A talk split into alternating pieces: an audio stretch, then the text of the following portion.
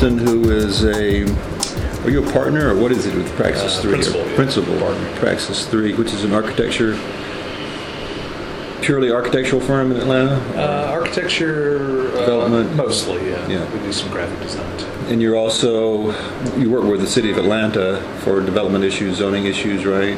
Yeah, it's part of part of what I do here. Um, also, I'm also the, uh, on the impact board, Impact Public Art Award. uh, Metropolitan Public Arts Coalition, Mhm. which I figured out. is what it Well, you, I think you had done one of these broadcasts, uh, podcasts before, right, with uh, Karen Tausches and uh, when we Right. did the, uh, Uh, that was part of her Show. exhibit. right.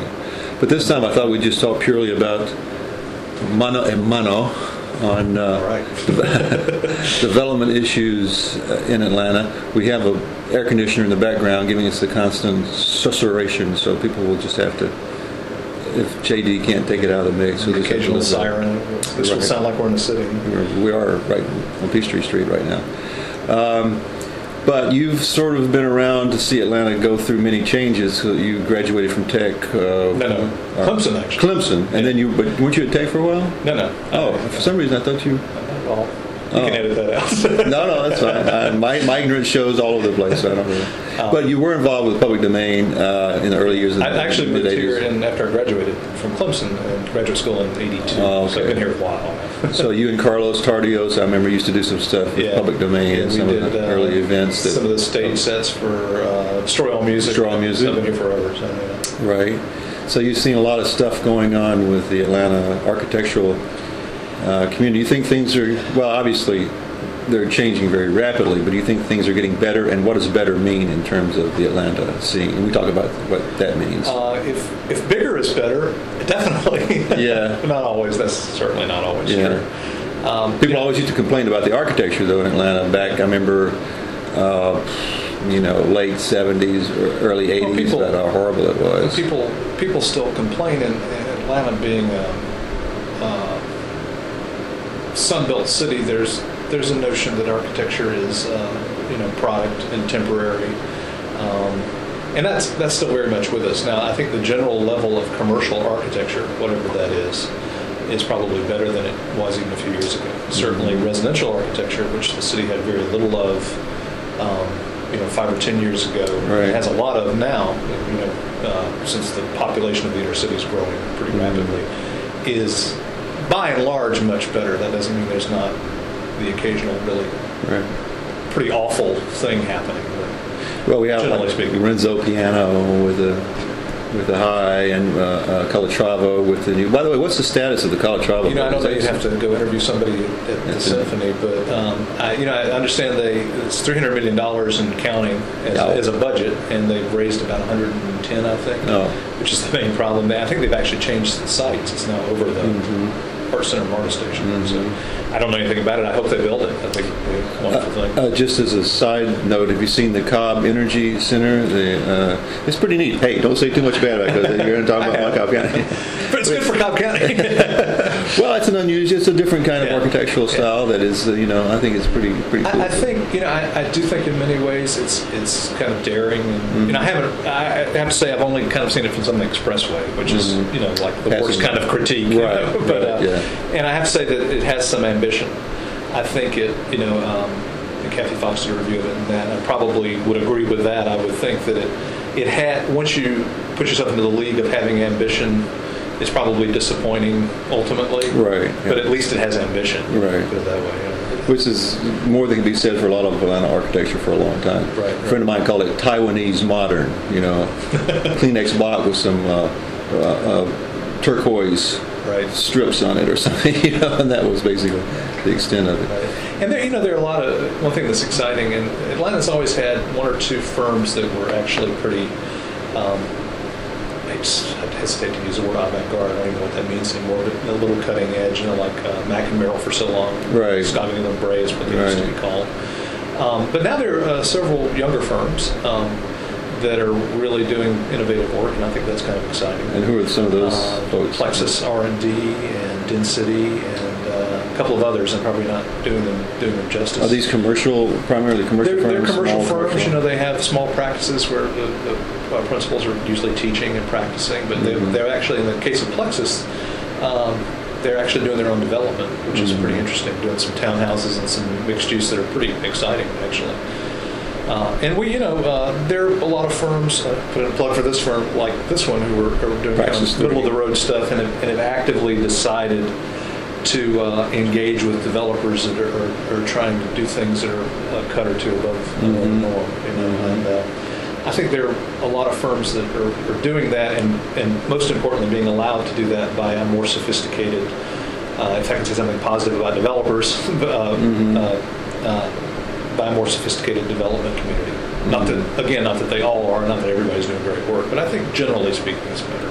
Well, you know, the Atlanta, I want to ask you, put this in the back of your mind, but what for you constitutes interesting architecture? But let's set that aside for a minute and talk about the Sure. developers, since uh, the Atlanta arts community oftentimes seems to be in an adversarial relationship Sure. with developers. And um, that seems to me not a good thing, but to some degree it seems almost inevitable given the heritage of art and, and the Right. relationship of architecture, uh, well, architecture and development to large sums of money and the necessities of, Right. of building as opposed to the necessities of being creative Well, and know, thinking outside the box. architecture is funny in that it is, um, it's very personal because we're creating the environment that all of us live in. Mm-hmm.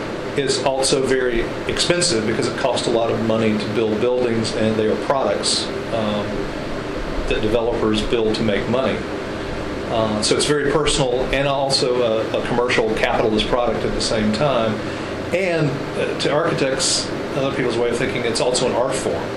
And it's also the most public of all art forms, if you look at it that way. So you're in this very funny position where there are a lot of people that care a lot about it uh, for different, very different reasons, as an art form, as a place they live, Right. uh, or as a thing to make money with. And Right. those can be, all three can be sort of diametrically opposed. Right. So, I saw a book uh, in the bookstore the other day. I can't. I made a note because I knew we were going to talk, and I, it was in the art section, architecture section, and I can neither remember the author's name or the title of the book, but I remember the thrust of the book, and it was a polemic against the idea of newness and uh, certain kind of stylistic innovation in architecture. Um, for example, the Frank Gehry's, the uh, uh, maybe not, I guess Pianos, the Calatravas, almost the whole panoply of what we think of as creative architecture profession. It seemed to be kind of going against that, that precisely for what you were saying, that contemporary architecture's emphasis on what it called front page architecture. That is something that's Right. like grabs your, and I love, you know how much I love Frank Gehry, you know, his Well, stuff, I- but does he have a point in that about the livability and the gravity-free nature of these, no, these architectures? you know, there, there's certainly avant-garde architecture that's absolutely terrible to live in or terrible to even be around, sure. But there's a lot of really mediocre architecture that's also terrible to be in and terrible to That's be true, around. yeah. And you know, I, I don't, I, I can't draw the lines that that rigidly. There is a lot of uh, architecture with ambition. I'll put it that way. Mm-hmm. Whether it's from a star architect or somebody else, maybe that's lesser known, but it, that has some kind of ambition. Some of it good, some of it bad. But at least it has ambition, and the ambition is to, like art, is to take you out of the norm and make you see things in a different way or make you feel space in a different way or see the city that you live in a different way. And I think that's generally positive. Now, are they always great pieces of architecture art? No. Are they always great pieces of urbanism, which is a different mm-hmm. thing? Do they contribute to a kind of an urban fabric? No. But you know, their failure rate is probably no worse than the mm-hmm. thing that has no ambition. So I, I don't really exactly buy. So your idea of ar- interesting architecture would be architecture that has those uh, capacities that you were talking about, a kind of revealing a newness or revealing anew Right. the, the space and the times in which you live. Yeah, I mean, before- architecture, sort of unlike art, is, is always grounded in in function to a certain degree, and in, in making a place, in making a place for people to live, and at least to, to exist anyway, Mhm. to a certain degree. And I think the most successful architecture can make something that's new and provocative, Mhm. potentially, uh, that's interesting and stimulating. At the same time, be a good neighbor, Mhm. make a good urban place for people to live, uh, or you know, and not, you know, not not do it. Lost my train of thought there, but not not make a good place and also be a stimulating piece of architecture, Right. and be a, a, a well-functioning piece of architecture. Uh, for whatever that means in the particular given case. If you can do all of those things, I think that you have what I would consider a successful piece of architecture. Well, you know, uh, in, in terms of uh, artists, and this stick with uh, for a bit uh, about artist critiques, which has to do, I think, with oh, overweening amounts of money and ego involved in the development architectural process, and, and the, as opposed to the needs of, of a creative community, which um, I mean, Atlanta is in the is in the process of totally rebuilding itself, as it seems to do periodically. I guess it's destruction by fire, maybe set a pattern that is continually reproducing itself through history. It's sort of a reenactment of trauma, maybe. I don't know. I hadn't thought about that, but yeah. know, hey, well, you know, every city, every city of any size or uh, wealth does recreate itself in, in a regular cycle, Right. what we call the real estate cycle. Right. The thing about Atlanta, since it's in such a, such a growth cycle and has been for so long, that the, the things that may take other cities 100 years seems to ha- seem to happen here in maybe 20 years. Right. The cycle is so speeded up, and the, the, the rate of growth is so great uh, until it's much more noticeable. Yeah. I think and a Well- different animal for that reason. Well, we were also talking about New Orleans, and New Orleans as a site for artists who people love it, you know, even though it's a devastated city. And I'm wondering sometimes if there's not a connection between that. I don't want to say devastation, but a certain abjection and the artistic mentality, or not every artistic mentality, but or is that just a, a happenstance that because artists don't have much money, they need spaces that nobody wants? Of course, in Atlanta, everybody wants all the spaces now. course. which used to not be the case. Which used not to be the of case. city anyway, yeah. So either that de- denotes that there will have to be a change in the artistic temperament, no longer the 19th century garret mentality, turning into a cultural worker of some sort, or how, as an architect, how do you see that? Because obviously the number of spaces available to artists to create, are, they're no longer these little shoddy places that you could like, do what you wanted to do I mean, I mean, obviously, these are huge, complex issues that not only touch on architecture and the creative community, but also on economics and Yeah. everything else. But you know, from from my perspective, which thinking about it in a physical way, as architecture, building cities, um, someplace like New Orleans is fascinating because New Orleans is a is a place that's very supportive of, of the non-normative.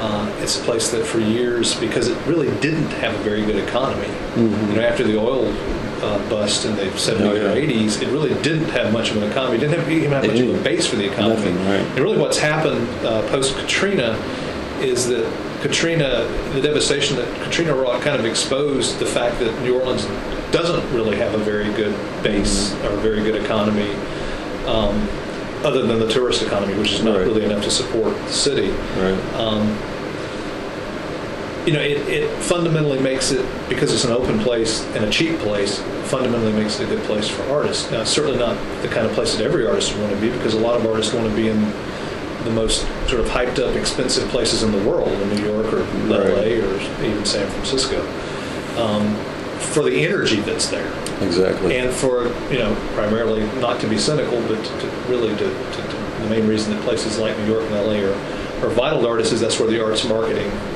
uh, Right. and arts business Magazines center and is. information. Magazines, information, Exactly. galleries, Right. whole mechanism. Well, I guess the question is, do you think that Atlanta, uh, you know, uh, inevitably there's, uh, and I do it myself, you know, an attempt to compare unconsciously or consciously to New York or to London or to Los Angeles or even Chicago or even Detroit, for God's sakes. Um, so, how do you think Atlanta fits in the panoply of not architecture production, although you can, we can include that with our production, Yeah. but but uh, the the creative world, the artistic world itself? Um, what's your as someone who's You know, in and out of this? You know, you, you you can answer this probably better than me since you've been so directly involved this whole time, and I haven't been as much, uh, particularly in the arts community. Yeah. certainly architecture. You know, Atlanta is. Uh,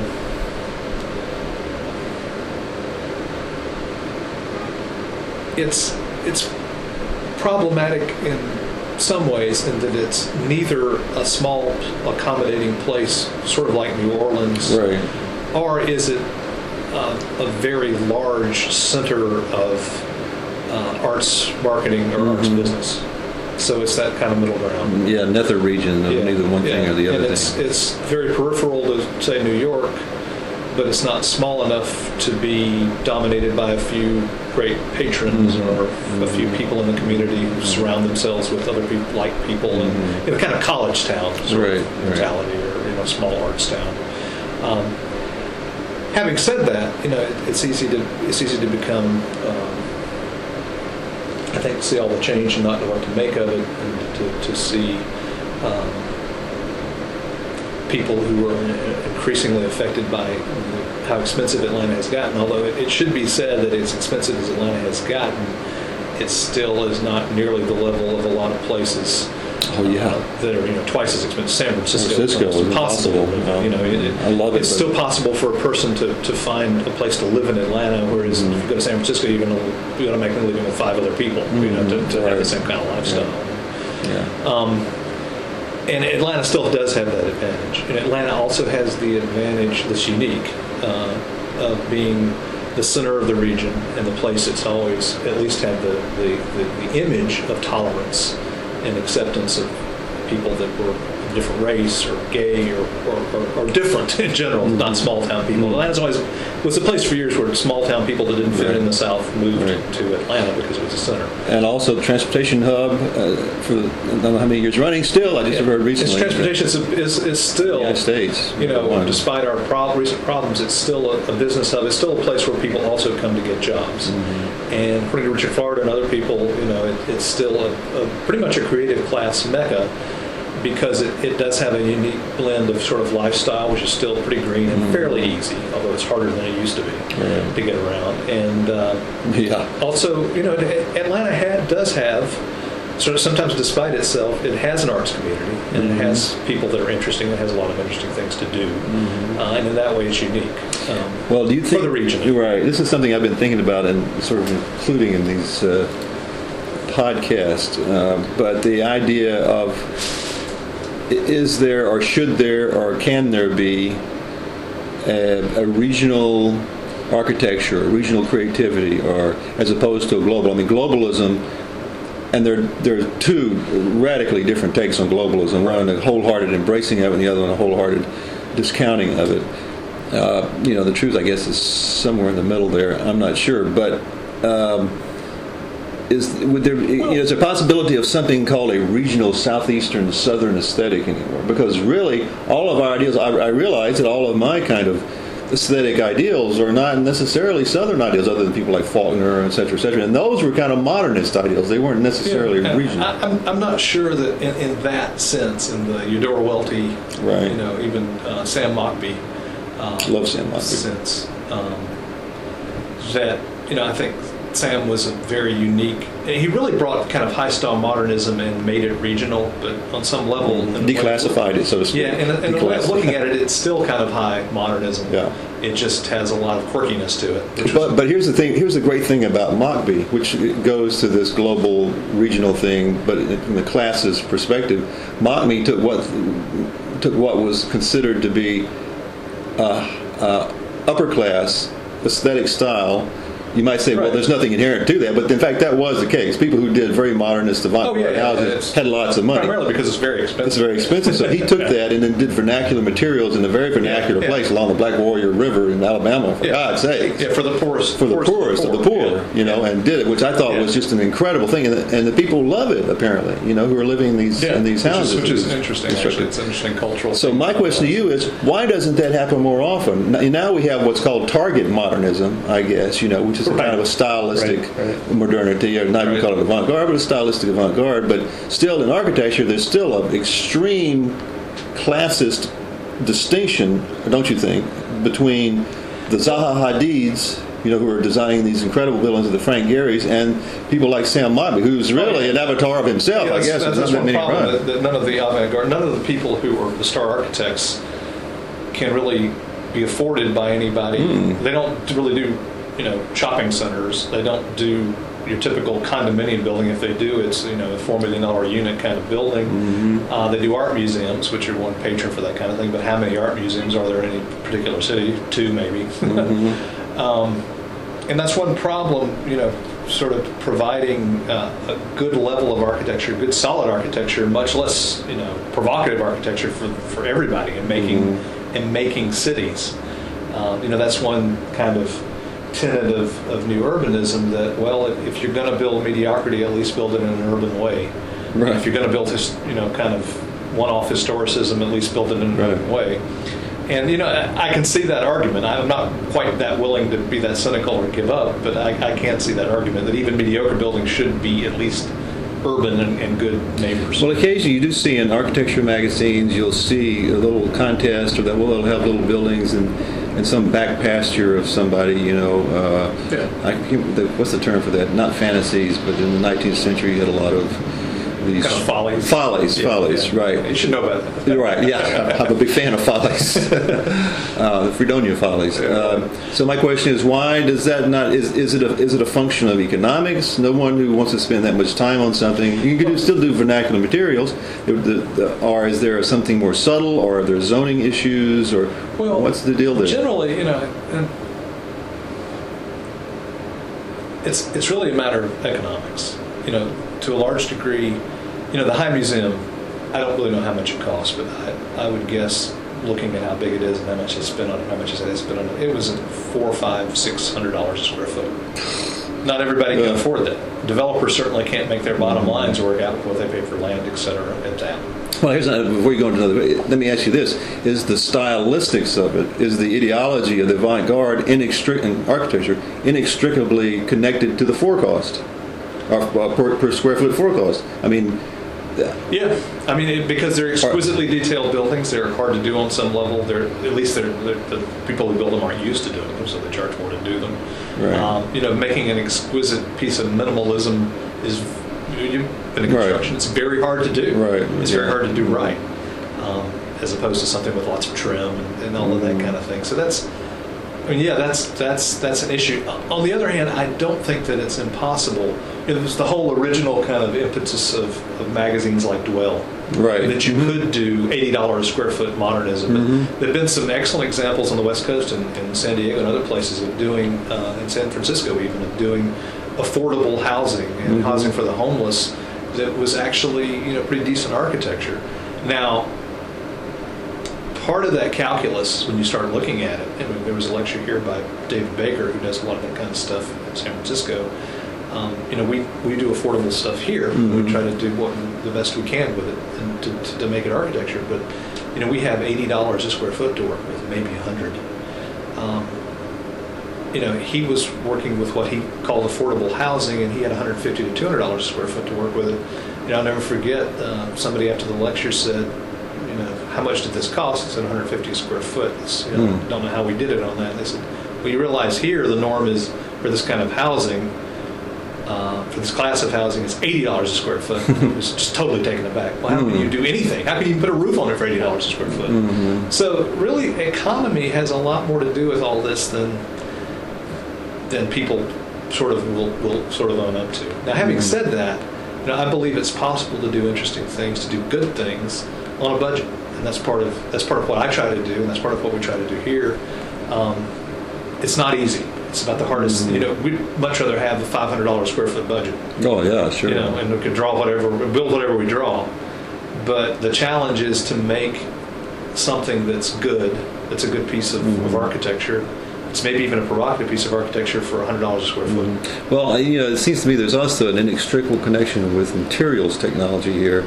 If you think about Sam Mockbee, used vernacular materials like uh, discarded tires and, Right. and uh, Well- felt and, and, and samples of carpet. You know, Of course, the other thing, other thing about Sam Mockbee is everything was built by free labor. Free labor, His right. students, you know, essentially. So Sam Mockbee, in a way, and I love his, his work, and I love the work of the Rural Studio, but it's Mm-hmm. unique in that they bring sort of high design to the masses and to a class of people, which is wonderful, but they do it by sort of doing it uh, on a non-capitalistic Mm-hmm. System. They do the students basically do the labor for free. Materials are contributed, that kind of thing. Sam Mockbee, to make a living, did do houses for wealthy people as well. You know. Right, yeah, probably they were four hundred dollars yeah, a square yeah. foot, maybe. So, do you think that vernacularism? What's that great uh, book by uh, an architect on uh, the history of vernacularism in architecture? But do you think that has a place in the You know- consideration of architectural? Like in Atlanta, it's, or a lot of areas that are intensively zoned, seems to be very difficult to include uh, a vernacularist Yeah, approach I to mean, it's- thinking about our folk or whatever. You know, you know. everything about our culture, you know, is so universalized. And, and really, what modern, what the modernists presupposed in the 20s and 30s and even earlier has really come true to a large extent in that we have these incredible transportation systems, these incredible uh, construction systems. You know, a lot of a lot of buildings aesthetically, you know, the kind of things they designed in the 30s, you know, these wonderfully transparent buildings, really couldn't be built until the 90s. You know, not really.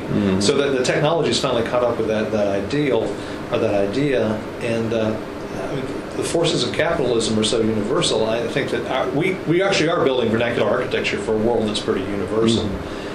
I, I, I find it a little bit problematic, and you know, what the, uh, the, the vernacular.